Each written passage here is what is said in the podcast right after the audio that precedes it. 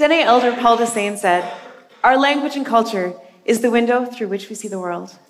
And on Turtle Island, what is now North, known as North America, there are so many unique and wonderful ways to see the world.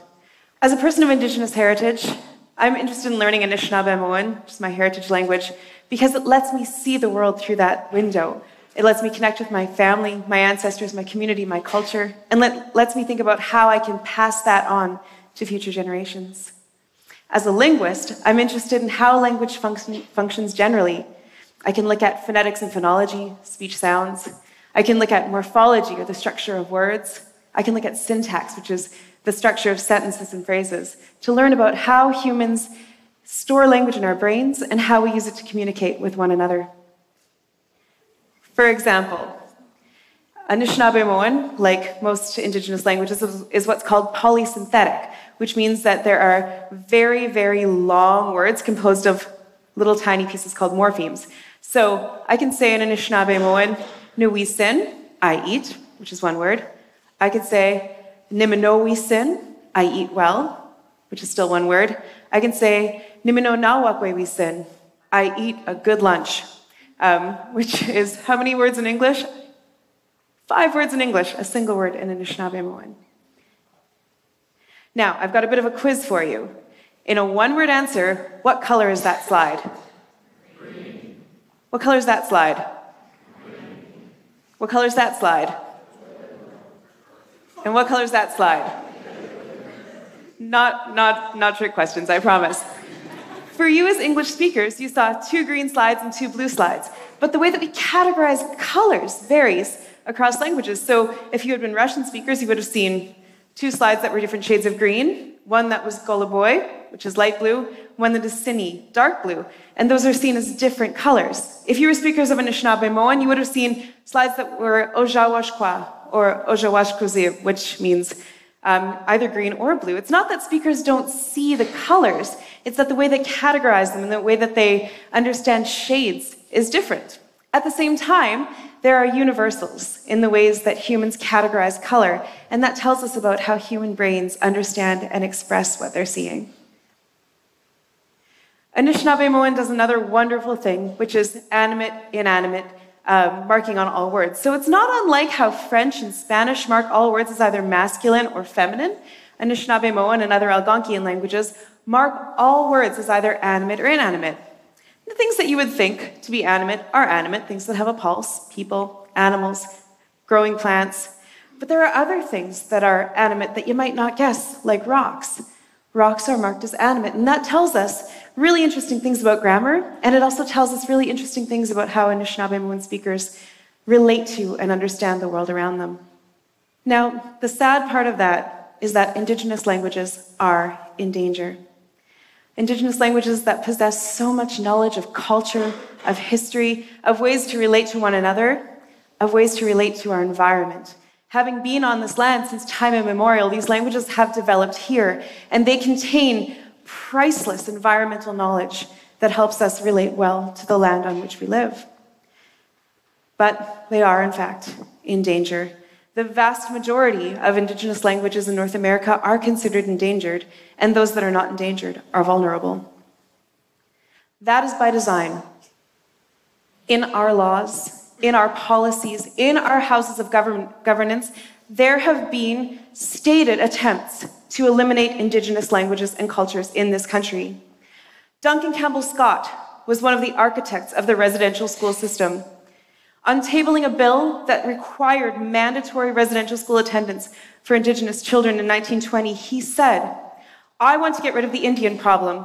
Our objective is to continue until there is not a single Indian in Canada that has not been absorbed into the body politic, and there is no Indian question and no Indian department. That is the whole object of this bill. The atrocities that occurred in residential schools were documented. In 1907, P.H. Bryce who is a doctor and a, an expert in tuberculosis, published a report that found that in some schools, 25% of children had died from tuberculosis epidemics created by the conditions in the schools. In, in other schools, up to 75% of children had died. He uh, was defunded by the federal government for his findings, forced into retirement in 1921, and in 1922 published his findings widely. And through that time, Indigenous children were taken from their homes, taken from their communities, and forced into church run residential schools where they suffered, in many cases, serious emotional, physical, and sexual abuse, and in all cases, cultural abuse, as these schools were designed to eliminate Indigenous language and culture. The last residential school closed in 1996. Until that time, 150,000 children or more attended residential schools at 139 institutions across the country. In 2007, the Indian Residential School Settlement Agreement came into effect. It's the largest class action lawsuit in Canadian history. It set aside $60 million for the establishment of the Truth and Reconciliation Commission of Canada. The TRC gifted us with the ability to hear survivor stories, to hear impacts on communities and families, and to gain uh, access to research that explored the full effect of residential schools on Indigenous communities and on Canada as a whole. The TRC found that residential schools constituted what's called cultural genocide. They state that physical genocide is the mass killing of the members of a targeted group, biological genocide is the destruction of that group's reproductive capacity, and cultural genocide is the destruction of those structures and practices that allow the group to continue as a group. The stated goals of Duncan Campbell Scott. So they find that it's cultural genocide, although, as children's author and um, great speaker David Bouchard points out, when you build a building, and you build a cemetery next to that building because you know the people going into that building are going to die. What do you call that? The TRC also gifted us with 94 calls to action, beacons that can lead the way forward as we work to reconciliation. Several of those pertain directly to language and culture.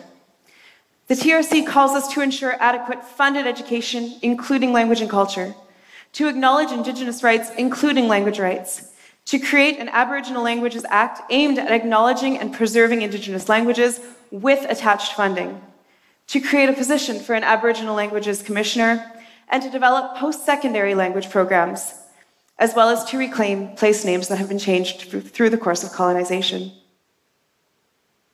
At the same time as the Indian Residential School Settlement Agreement came into effect, the United Nations adopted the United Nations Declaration on the Rights of Indigenous People in 2007. It states that Indigenous people have the right to establish and control their own education systems and institutions, providing education in their own languages in a manner appropriate to their cultural methods of teaching and learning. In 2007, when that was brought into effect, four countries voted against it. They were the United States, New Zealand, Australia, and Canada. Canada adopted the United Nations Declaration on the Rights of Indigenous People in 2010, and in 2015, the government promised to bring it into effect.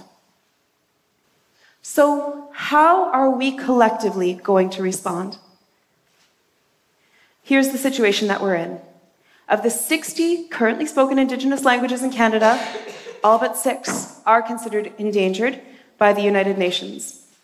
So, the six that aren't are Cree, Anishinaabemowin, Stoney, um, Mi'kmaq, Dene, and Inuktitut. And that sounds really dire.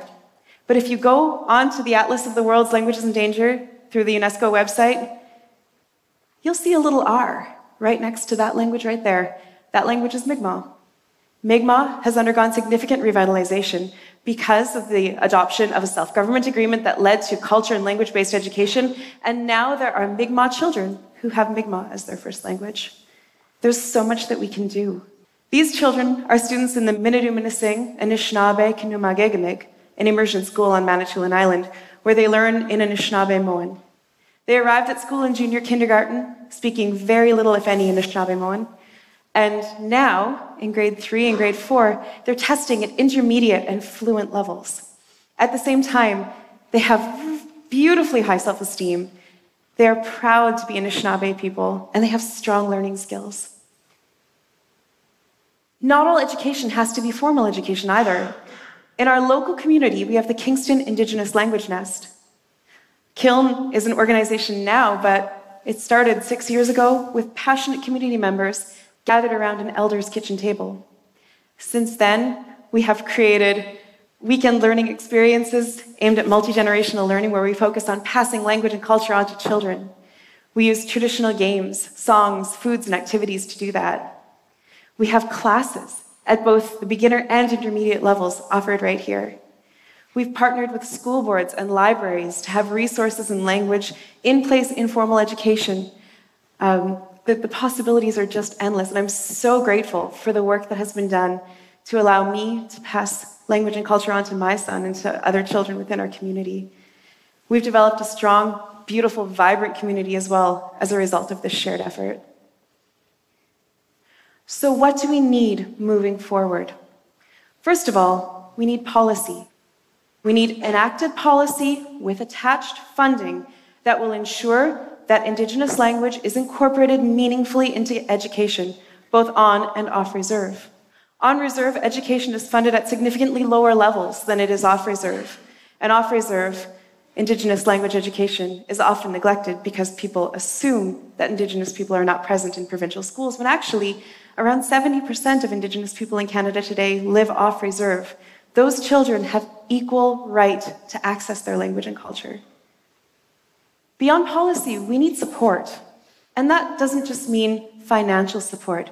We need space where we can carry out activities, classes, and interaction with non Indigenous populations as well. We need support that looks like people wanting to learn the language. We need support where people talk about why these languages are important. And to achieve that, we need education. We need access to immersion education primarily, as that is most certainly the most effective way to ensure the transmission of Indigenous languages. But we also need education in provincial schools. We need education for the non Indigenous populations so that we can come to a better mutual understanding and move forward in a better way together.